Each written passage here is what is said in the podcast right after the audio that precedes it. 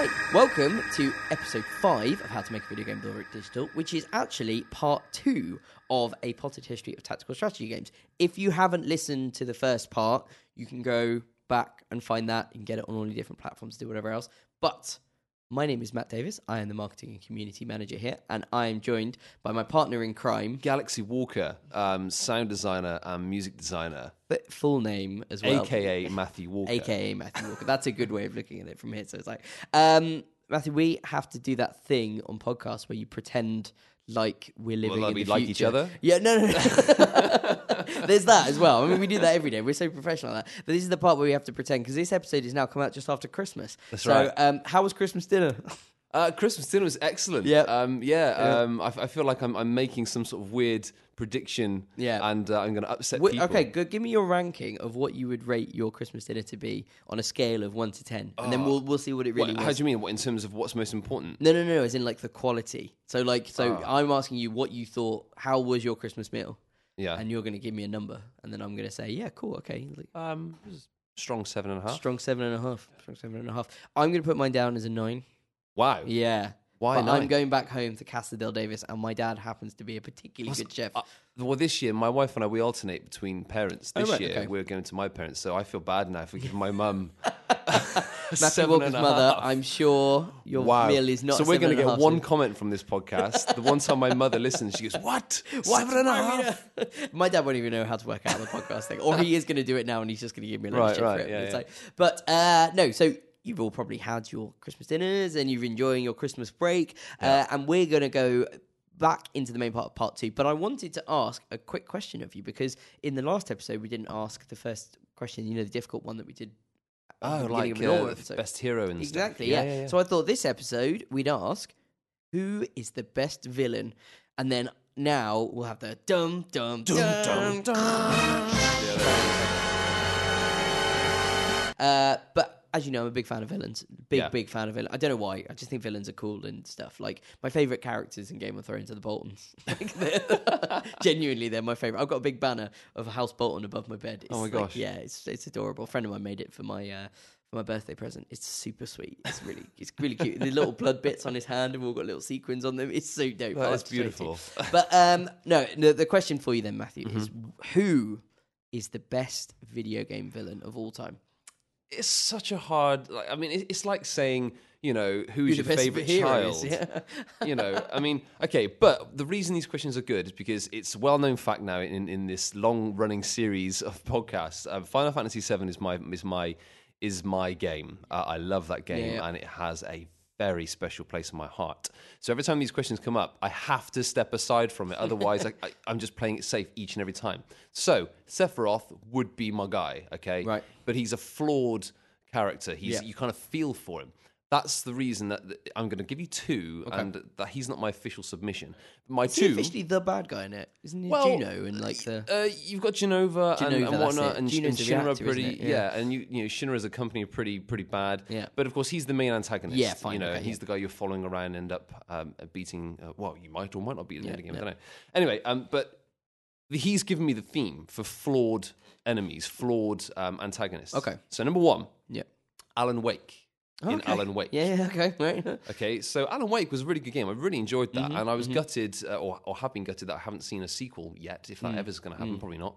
It's like ten years old now. That game Mm. Yeah, or I was going to say it's a few. years Um, getting on for that. Um, but he's the whole game takes place. You know, is it in his imagination? Is it in his mind? You know, he's a guy who's who's dealing with writer's block. Yeah. And again, he's not a superhero. He's not a- big dude. He's Yep. just a writer Yep. who wears tweed jackets with elbow patches, which I have. Yeah. I mean, with a hoodie underneath. So I was like, dude, he's the writer This is the version of me. yeah.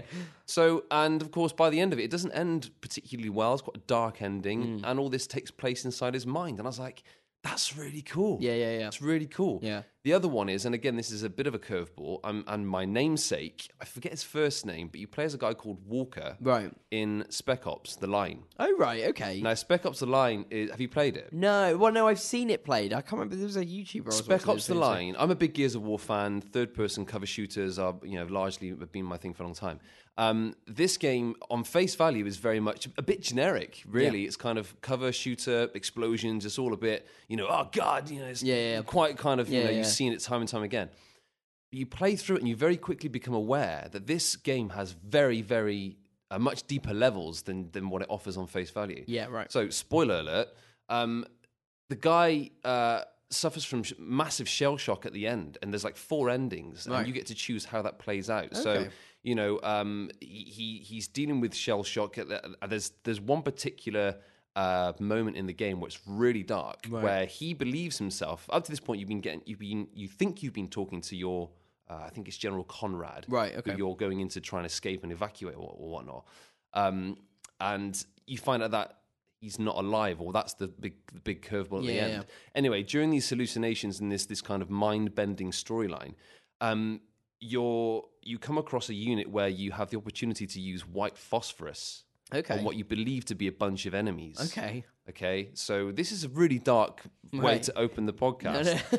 Um, it's Christmas, post Christmas. it's post Christmas, and we're talking about white phosphorus. Okay. Anyway, what happens? What te- then happens? You use it. You have to make the decision. Right? Do we use this? Mm. And you do. Um, turns out all those little blips on the on the radar. And excuse me if I'm getting any of these details wrong. It's been a while since I Yeah. played it. They're civilians. right. So the next cutscene, you're walking through this graveyard of just, you know, Whoa. singed human beings Yeah, yeah, yeah. and you you made the decision to do that and it's at that point where you, you look at walker and the whole game just opens itself up to be much deeper than you could Yeah. Hmm. ever imagine there's one particular shot and if i went back went back to play it now it would really hit home being Yeah. a dad now is that Yeah, there's yeah, one yeah. particular shot of a mother holding a baby Oh man. and they've just been obliterated and you think mad. whoa gears of war didn't even go there Yeah. really uh, and you think crikey so anyway he's suffering from shell shock and that moment Yeah, yeah, yeah. plays a big part in him going absolutely insane towards the end Right. Yeah, yeah, yeah. um, and you know it, it's it's a, it's a thing that exists in real life and Gosh. and whatnot post traumatic stress and all, that and um yeah so sorry that was quite no, long no, winded no, it's fine because I feel really bad now picking Doctor Robotnik. So- Yeah, I wish I could have gone down the deeper, darker narrative, but I, I kind of went with.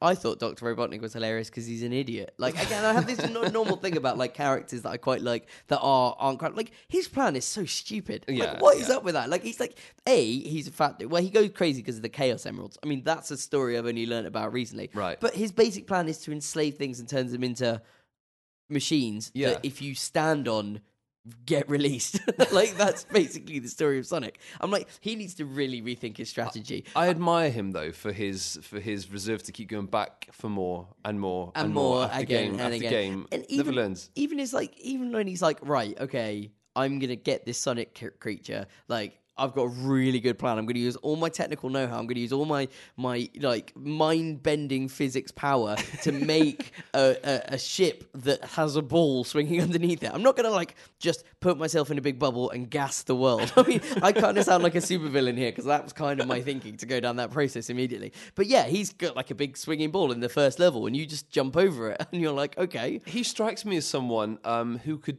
bring a lot of good to the world. I think if he, he was, to take all his knowledge and his skill set and apply that to something that doesn't involve in, entrapment and whatnot, exactly. He's and good. he'd do a lot of good. Exactly. The only thing he managed to get right, kind of, was the Metal Sonic at the end. Yeah, And yeah, that's it. Yeah. And it, uh, but then there's still a flaw in his plan. Yeah. you know, there's still like a, and that's where I think I like my. I think this is why I love villains because villains invariably have to have something go wrong, Mm. and they've usually got hubris or a story or a, something that makes them really like, oh, I'm really anti this, but you know, I'm I've, I've got this flaw of like I love diamonds, so if someone throws me a diamond, or you remember that bit in like uh, one of the old Batman's where um he Two Face he Batman goes like, you know, uh, you got to flip a coin, and he's like, oh yeah, I do flip a coin, and he flips his coin, and then Batman throws loads of coins at him, and he's like, oh, Oh, no, oh, yeah, in the film. Oh, gosh, yeah, yeah. and he's like, oh no, what's happening here? That to me is like those are the sort of villains I love when you're like, you're an idiot, like what you Yeah, do, just like yeah. it would have been so much more. Uh, and this isn't a movie podcast, but like it's like the actually no, no. Do you know what? I won't go into the bit about Zombieland. We'll cut that bit from there. But it's Okay, okay. So, um, but yeah, good, good choices, excellent choices from both of us. So, uh, so uh, for post Christmas, we're going to now give you the second part of the potted history of tactical strategy games. Um, again, if there is, uh, you'll hear a little bit about Achtung Cthulhu Tactics, which is in this version, which is currently available on Steam on sale. It's true. Well, hey, so get yourself down if you haven't got it already, and uh, we we put loads of other show notes and other bits in there. Um, Yeah. So, one of the things I should probably mention as well is we talk a lot about the show notes. So, if you don't know how to get into those, one of the easiest way of doing it is when you click on the episode, if you download it on your podcast app, just click on the episode itself. All the links will be in there. If you go on our website and listen to it, just click onto the episode and it'll take you through to Podbean, and there'll be a full list of all the, the uh, show notes in there. But without further ado, let's get on with part two. Let's do it.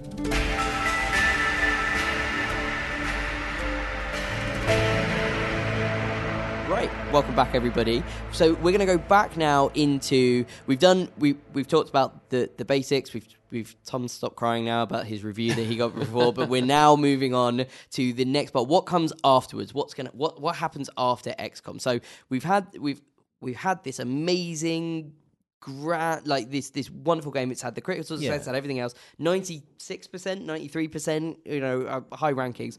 How do you top that? Well, where do, where does the where does the game where does Where's, this genre yeah, where go does the next? subgenre go from there? Um, yeah, so so taking us back, it's 1994, and, and I would say if you've not listened to the previous part of this podcast, I'd highly recommend it. Otherwise, some of this won't make any sense. So please do stop if you've not, skip back, listen to that, then come back here.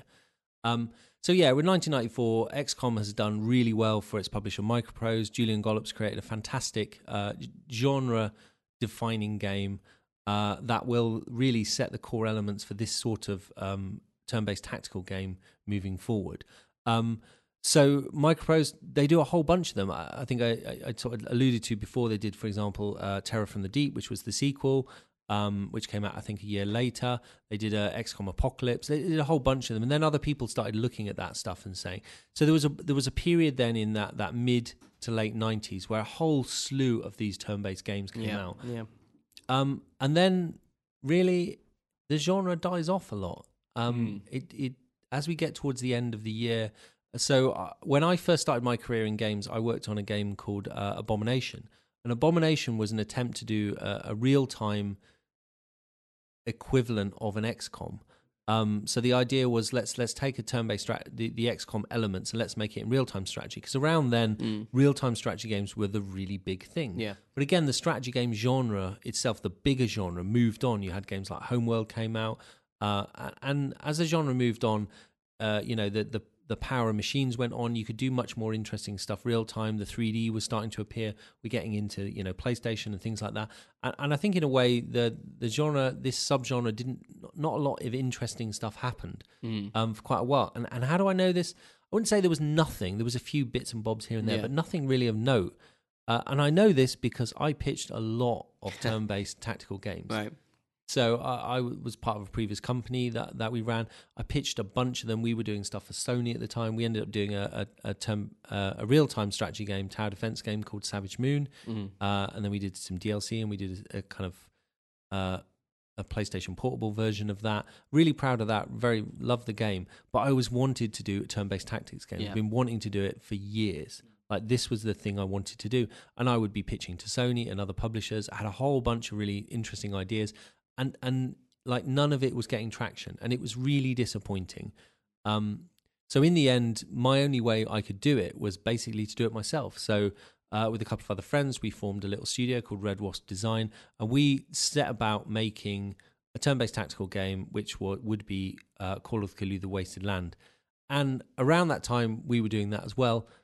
XCOM gets revived. Um, Right. So in 2012, we see XCOM Enemy Unknown. And this is the really important game. Again, XCOM, again, it resets the standard. There's a fantastic GDC talk, and, and I'll find the link, we'll dig it out and put it in the show notes. Mm. Yeah, I was going to say we'll, we'll drop it all in the show notes for you. as well. Yeah, there's a really good GDC talk where uh, I think it's one of the creative directors of that game talks about how when they decided to kind of redo it, they made this video. They, made, they they sat with a bunch of artists and they artists and they worked away and they made a video to show this is what the game would look like. And and he said and and even into XCOM 2, that video has held true that that vision of what the game would be has has kept them going in, in all through that. And and it's it's so well done. I mean, the core elements are basically XCOM. Yeah. Squad based tactics. Uh, you know, it's the unit based combat, the tech tree, the base building, the the kind of meta game, the meta narrative of the the UFO stuff. All that stuff's there, but it's it's 3D now. It's really nicely done. The UI is fantastic. The control of the characters is really well. The camera stuff works really well. That that taking of the the 3D element into the tactical combat that because line of sight is so important, covers so important. You know, all, all that stuff really matters. What they don't have is facing, which the earlier XComs did have. Yeah. Um, it, it it it's just so nicely done, and, and it's a fantastic game. It worked well on console, so it meant it was just it was just a massive smash. And again, if you look at the sales numbers of these games, going back into our thing of commercial and critical success, uh, Enemy Unknown it it knocks it out the park again as the original XCOM did. You know, fantastic game. Uh, my personal favorite version of it, if if people, I think the Vita version is really nicely done. Vita, wow. Yeah, there's a Vita version uh, Cool. which does the enemy within, which is the expansion stuff. Yeah. It has the meld. It has the exalt, which is the kind of the the traitor humans working with the aliens. The surprise base defense mission, which is fantastic, really really dramatic. You you've got the the new character class of uh, mech troopers. Uh, I'm getting slightly nerdy details, so pull back a little, but re- really nicely done. Yeah. Meanwhile, running in parallel, so like I say, we we you know I I finally got to do the game I wanted to do with it with you know um so Wasted Land it doesn't have the base building stuff that XCOM did. It isn't it isn't an XCOM clone, you know, far Yeah. from it. Yeah. But it's squad based. The tactics of the squads really matter. We also used action points, which again, by the time you get to XCOM, the, the action point system has been hidden under a a, a kind of UI layer, so characters can they can they can do one movement and one shot with a gun, which is kind of like two action points Yeah, yeah. worth of stuff, or they can shoot a sniper rifle, which is all their action for that turn, Mm. unless they're advanced units. That's like an action. That's two action points. Um, Wasted Land, we had we still kept the action point numbers because it gave us more flexibility. We added the idea of madness because it was set in a Lovecraftian world. So you had to manage not just the health but the the sanity of your characters. Uh, we had much more of a we we didn't have generative missions that they had in XCOM. Uh, so it was a, it was a kind of linear narrative Yeah. that you move through missions.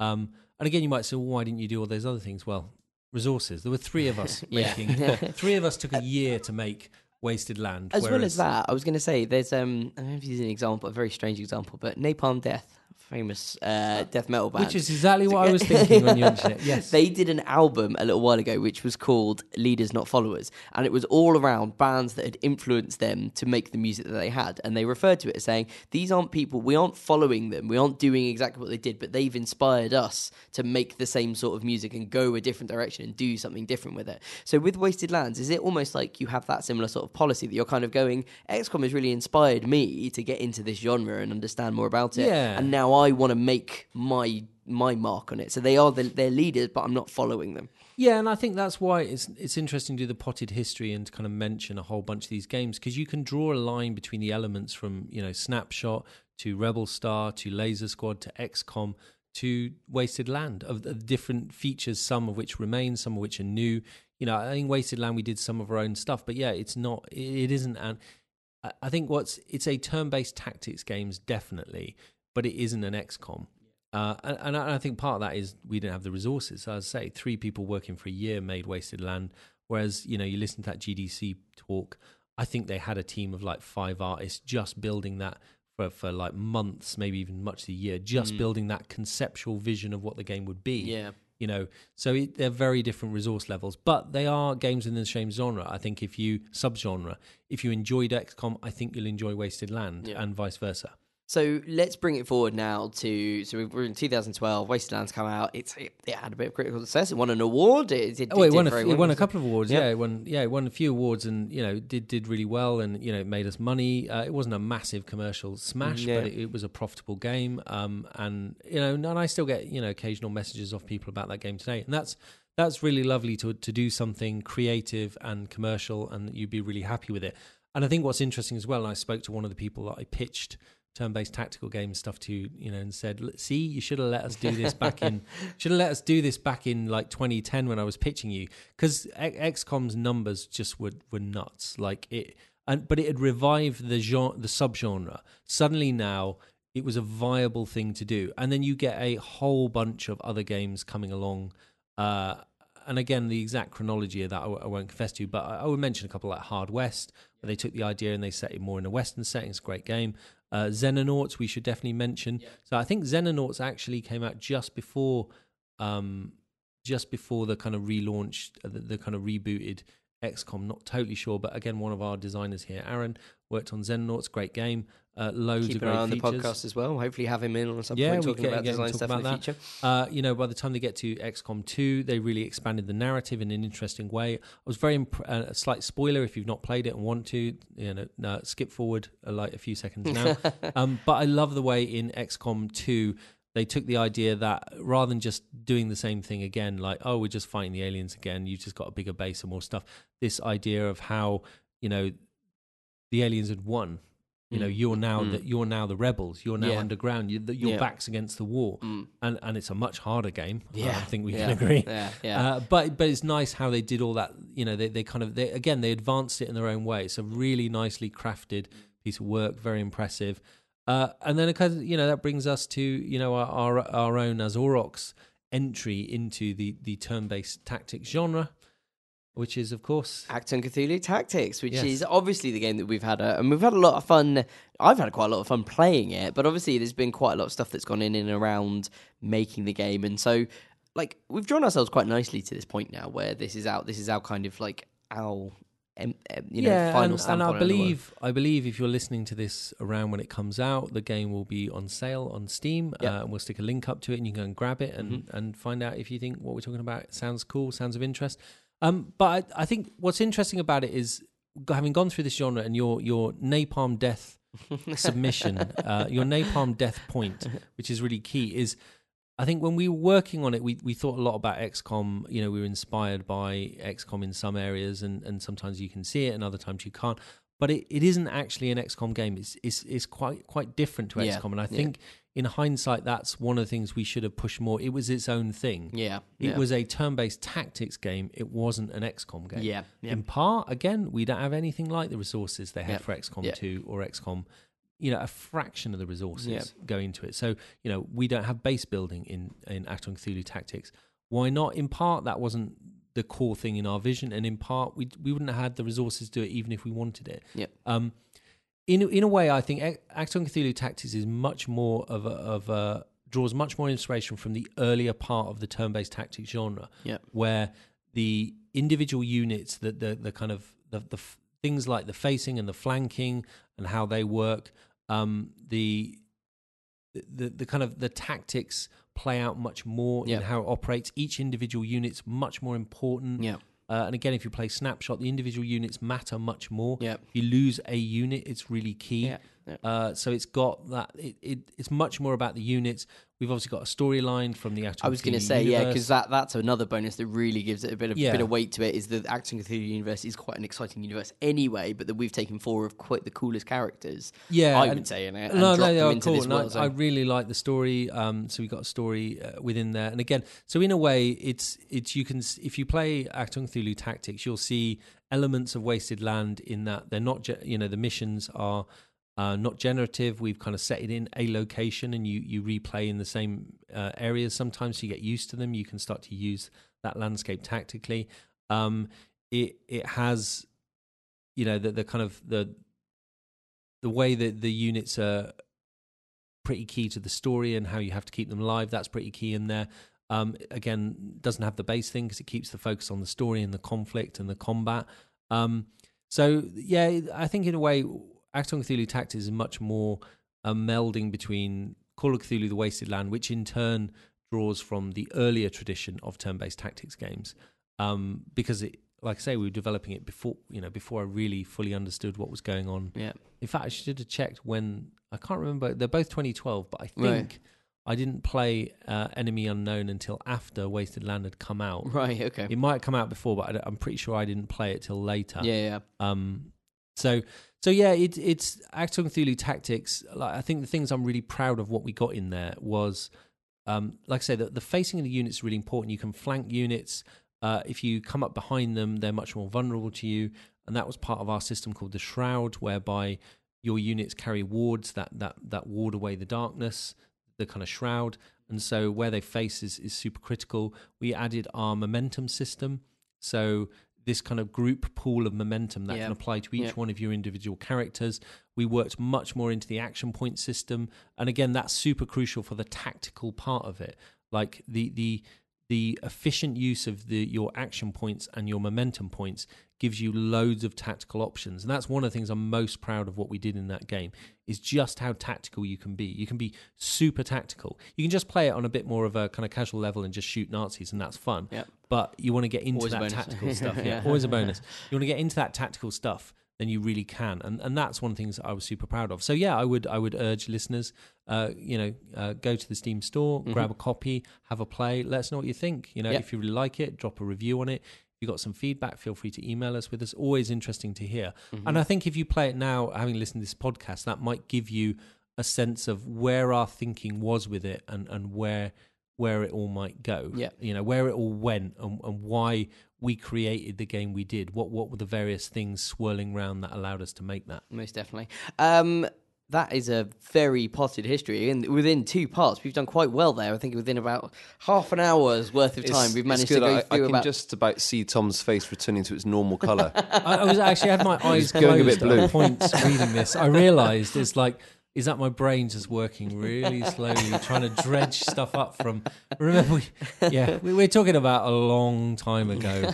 Uh, yeah Well, we will say that um, as as uh, Tom did point out, it is available now on Steam in the sale. Uh, you can also get it on PlayStation 4 and Xbox One, and it will be out in the new year on Nintendo Switch. So look forward to that. If yeah you're, uh, and and on this genre I, I should also i'd like to give a, an hon- honorable mention as well there's a board game company called underground games they recently kickstarted uh, a another classic one which we didn't have time to talk about a game called jagged alliance which is a turn-based tactics game about mercenaries contemporary set really good game whole series of them but they they kickstarted a board game version of that which i have to say looks fantastic so uh yeah, if if you're interested in this subgenre, and again, as we flipped, if you if you if you thought Snapshot sounded interested to you, you can't buy Snapshot now, I don't believe, unless you get it second hand. Um, but what I would do is wait for uh, Jagged Alliance, the board game. Cool, super. Um, right, well, that's a that's a good way of ending ending this episode here for us. So, uh, Tom, thank you very much for joining us again. Well, really thank you for appreciate it. me on, Uh, I think we'll we'll uh, we'll be seeing you again very soon for our uh, our New Year's uh, podcast.